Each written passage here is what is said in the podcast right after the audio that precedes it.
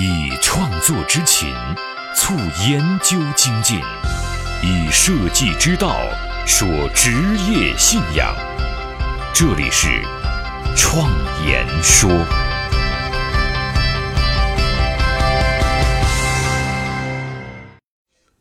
大家好，我是主持人张子健。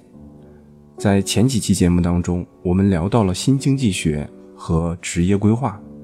那么接下来呢，我们为了讲清楚职业幸福感这件事情，就要用更为宏观的角度来知道一些我们一定要知道的事情。我们的工作无时无刻不与消费者的内心是有关系的。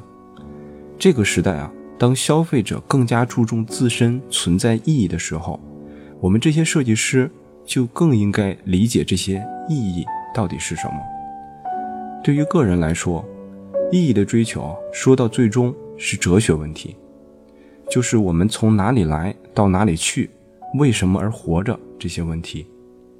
我觉得，人们对于这些问题的追求是始于天性的，很自然的事情。而对于这些问题的追求，在各门各派的哲学和宗教里面都有不同的答案。总结我们现有的认识，进行一个简单的梳理，我们发现。人类对于自身存在的疑问，大概在公元前四百年左右开始有了完整的答案。在不同的区域呢，答案也不尽相同。有三个区域的思想留存至今，对今天的社会仍然有引导作用。他们是中国春秋战国时期的诸子百家思想、印度的佛教思想和古希腊的哲学思想。并称为三大哲学体系，后来也发展出了很多哲学门派，但是啊，基本都是按照这三个哲学的脉络去发展的。而这三大基础哲学体系却有着不同的命运。印度的佛家思想后来主要融入到了中国的文化当中，被很好的继承了下来。古希腊的哲学体系在欧洲的文艺复兴时期被全面的普及了。但是这三个哲学体系从根本上对人和自然的关系是有很大分歧的。中国的诸子百家认为，人和自然是平等的，是天人合一的思想。希腊的哲学体系认为，人是高于自然的，一切以人为本。印度的哲学体系认为，人是很渺小的，即万物皆空。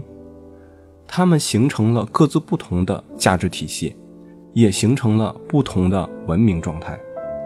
由于工业革命的爆发，西方的价值体系已经占领了全世界。当今现代社会的发展啊，也是主要继承了西方的思想进行发展的。我们都知道，不论是哲学还是宗教，都必须解决一个问题，就是死亡问题。死亡会给人自身带来思考。因为有了死亡，我们在有限的人生就必须去寻找存在的意义。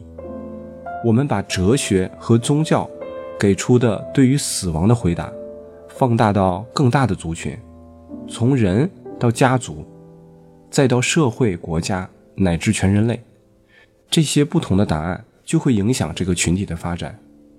中西方哲学观点的不同，导致了文明的差异。中国人认为。人的归宿是与自然的融合为前提的，所以才会强调自修、中庸、和谐等等。西方认为人生来就会证明自己在这个世界上的价值，所以会征服自然，以发展生产力为优先。倒是不敢说我对死亡做了一个归宿层面的讨论，不过确实是人类不。所有生物在出生之日起，由于其新陈代谢的特点，就注定了衰老，也就注定了死亡。而死亡的渠道呢，又林林总总，花样繁多。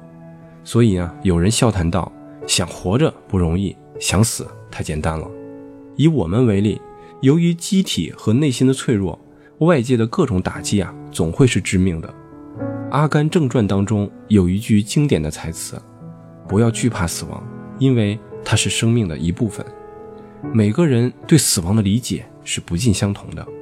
我的合伙人呢，就跟我们讲了这样一个故事：二零零七年的时候啊，他还在日本，遭遇了一次严重的车祸，其中伤的最重的就是他的左脚。当时啊，做过非常复杂的修复手术，每天啊都在痛苦当中煎熬。那个时候，他就下定决心，有朝一日如果腿不疼了，那么一定要珍惜每一秒的幸福。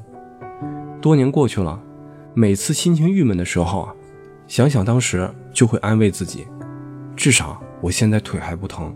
心情呢就会好起来，如同作家陈村所说：“从遥远的地方看人生的痛苦，总是有那么一丝诗意。在人生中，让我们一直对死亡怀有畏惧。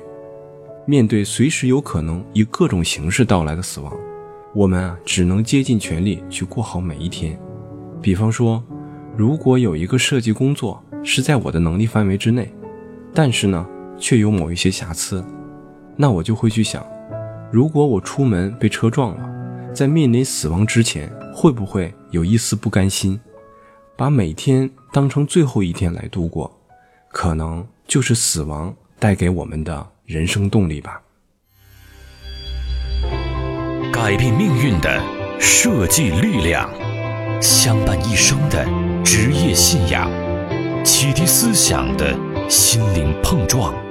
坚定清晰的幸福方向，请与我一起设计信仰。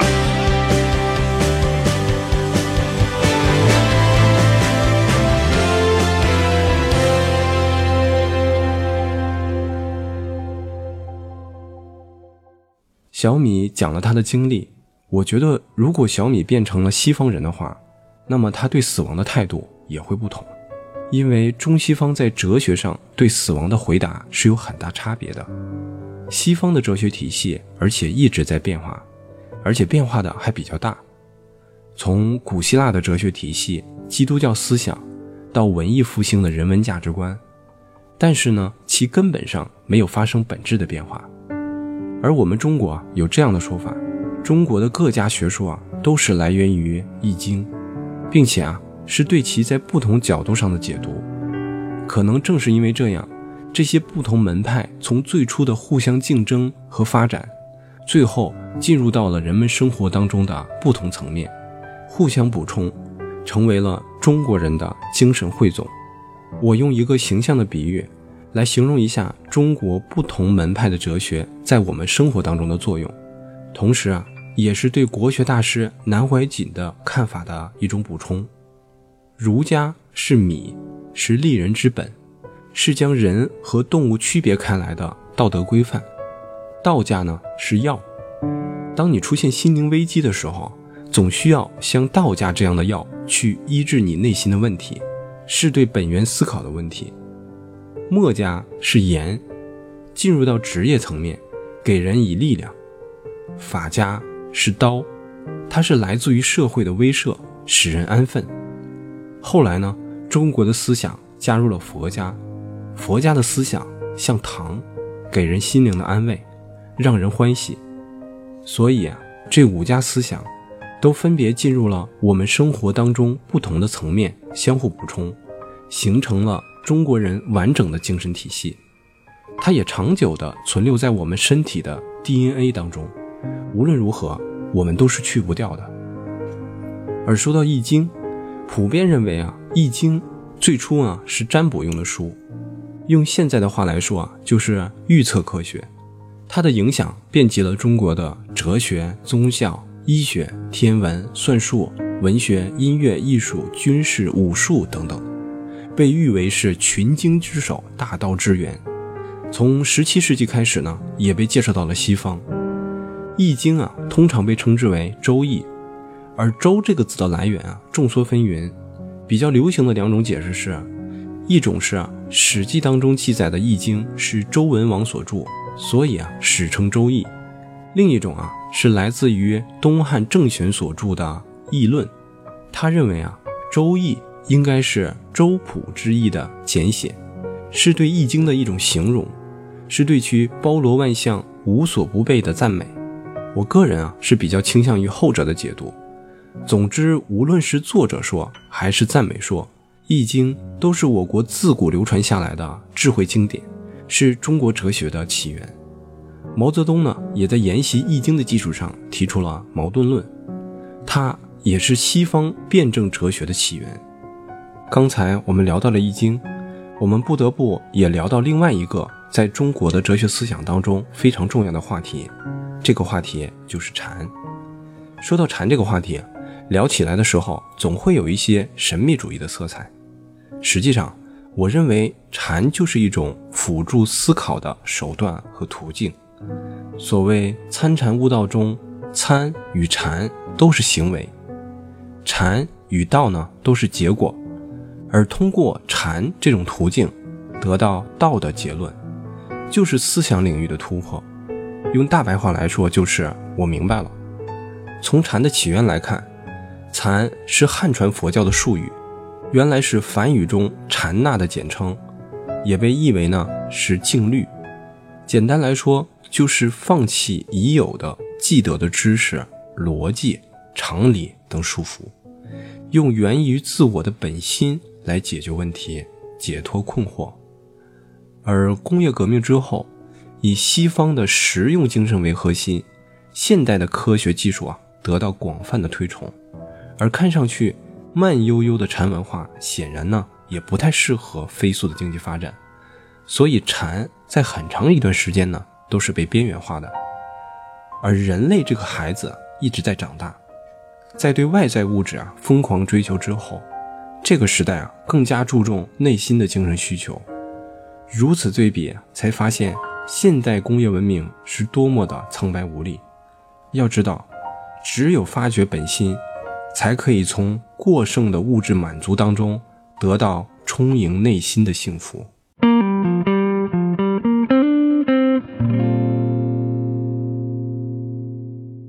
我一直有这么一个观点：人类在活动区域上来看啊，刚好在每一个时期对不同的思想啊有了不同的理解。比如说工业化初期的时候，人类认为世界是无限大的，可以无限的开发，所以呢要使用西方的价值观去征服世界，去发展商业，毫不客气的去索取这些免费的自然资源。工业化后期。发现地球的资源是有限的，地球村的这种状态啊，变得很像中国古代地域的放大版。使用天人合一的思想与自然之间产生互动，似乎才更合适。可能未来人类会发展向太空，面对浩瀚的宇宙，人类会觉得自己非常的渺小。这个时候，佛家的思想和禅宗的思想就会更加适合人类。这个观点啊，可能有点武断，但是我想说的是，思想本身的包容性在不断的放大。从亚里士多德到老子，再到释迦牟尼，似乎啊，思想是在一层层的向外画圈。同时啊，人的位置也在不断的缩小。其实过去我们很容易被限定在各种狭隘的思想当中，比如说各种主义。法西斯主义、纳粹主义、资本主义、共产主义，这些主义啊，其实是单一的准则，在脱离了整体的立场下，强调一个正确性。比如说，我们最为熟悉的亚当·斯密的《国富论》和马克思的共产主义，都产生了两个极端的问题。为了避免陷入这种狭隘的立场当中，最好的解决办法就是采用一种极具包容性的思想。让其内部产生多样性，这样我觉得才符合人类进化的需求。工业革命为人类带来了物质满足，而且超过一定范畴之外的物质满足，却反而让人感觉到束手无策。英国的电影《猜火车》在其中呢有一段精彩的描述。电影以后现代主义式的悲剧结尾，如果人类可以与环境统一。结局可能会大有不同，这是一个发人深省的课题。比如姜老师所提到的“快乐水车”这种理论，过剩的物质啊，非但不会给人带来幸福感，甚至呢会剥夺其满足感。随着工业文明的深入，人们逐渐的认识到，满足工业文明的资源已经耗到底了，危机感又跟上来了。真是前有猛虎，后有饿狼。目前世界的发展。呈现了一个螺旋上升的状态。开始的时候啊是东方，现在呢转换到西方，又逐渐的回归到东方。这种回归啊，首先是科技发展的结果，科技的发展加大了人与自然之间的鸿沟，然后呢，使得思想和科学家不得不回到源头，来思考发展之初所想的那些问题。研究所有一个研究项目叫“东方科技感”。在里面，我们梳理了一个东西方科技发展的年表。在一六零零年之前，中国的科技发展水平一直是遥遥领先于世界的。在那之后，突然落后于西方，这就是我们要思考的问题。现代文明遭遇到了什么问题呢？它就像泰坦尼克号一样，是一个非常巨大的巨轮，象征着工业化的文明，表面上坚不可摧。实际上，第一次出航就触礁沉没了，其实很脆弱。现在的工业化社会就像是泰坦尼克号一样，是一个巨大的破坏机器，每年啊向自然界释放很多毒素，制造很多垃圾，通过开采自然资源，将其填埋或者焚烧来创造繁荣，同时啊也破坏了文化传统和多样性。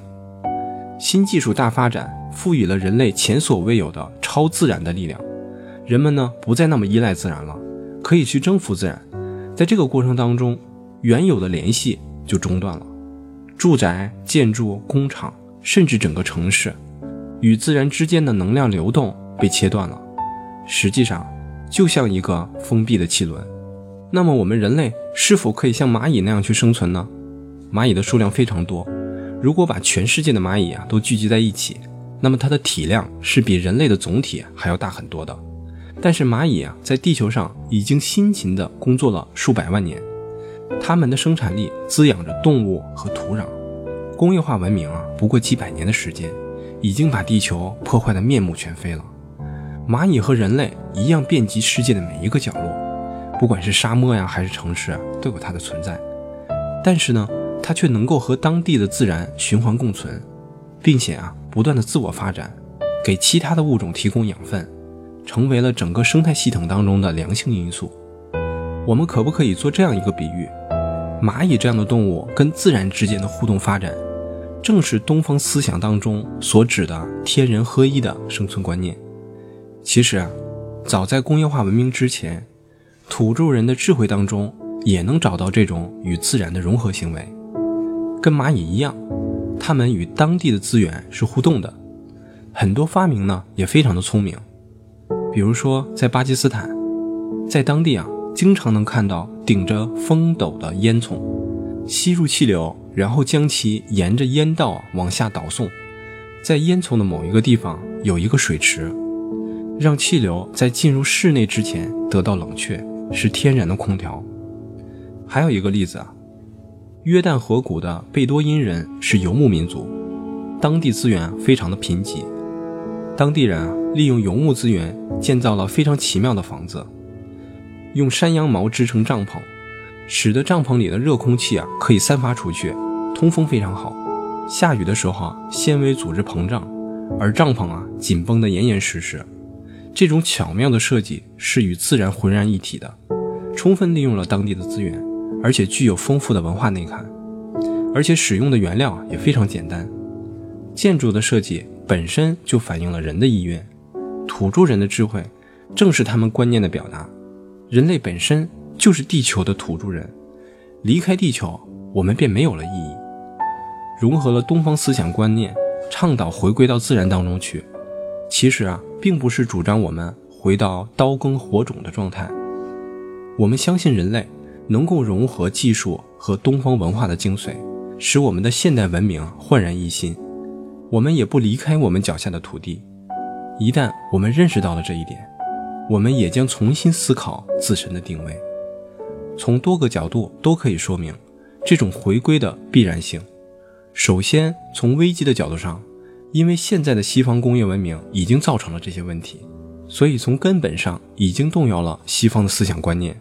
大家突然发现，东方原来一直留存着人与自然和谐发展的思想。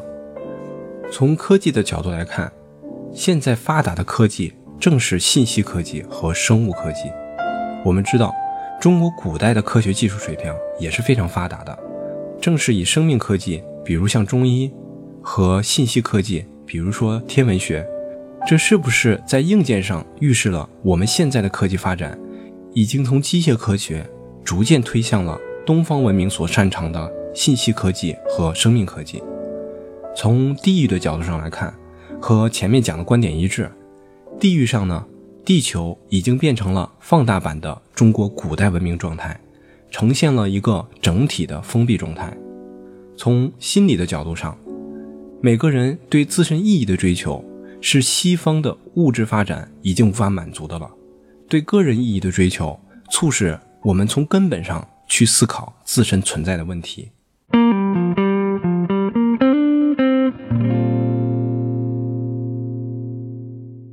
我们着眼于现实，才能够更好地理解东方的思想的重要性。西方的哲学体系是偏向于逻辑的哲学，而东方是一种体验式的哲学，强调物质之外，还强调心与物质啊产生共鸣。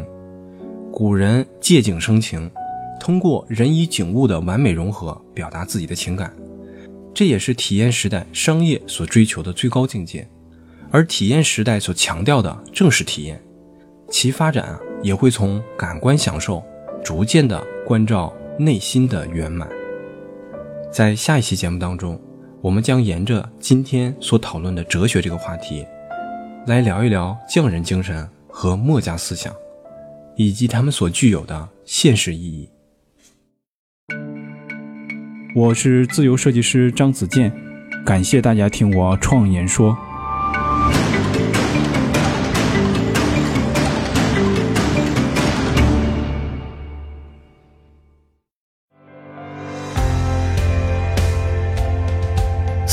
现实，转瞬之间必然会被改变；所闻的金科玉律，可能是路上的艰险；所感的困苦，到了明天，也许比蜜还甜。人生一世，白驹过隙，倒不如昂首挺胸，做个坦荡匠人。我是设计师。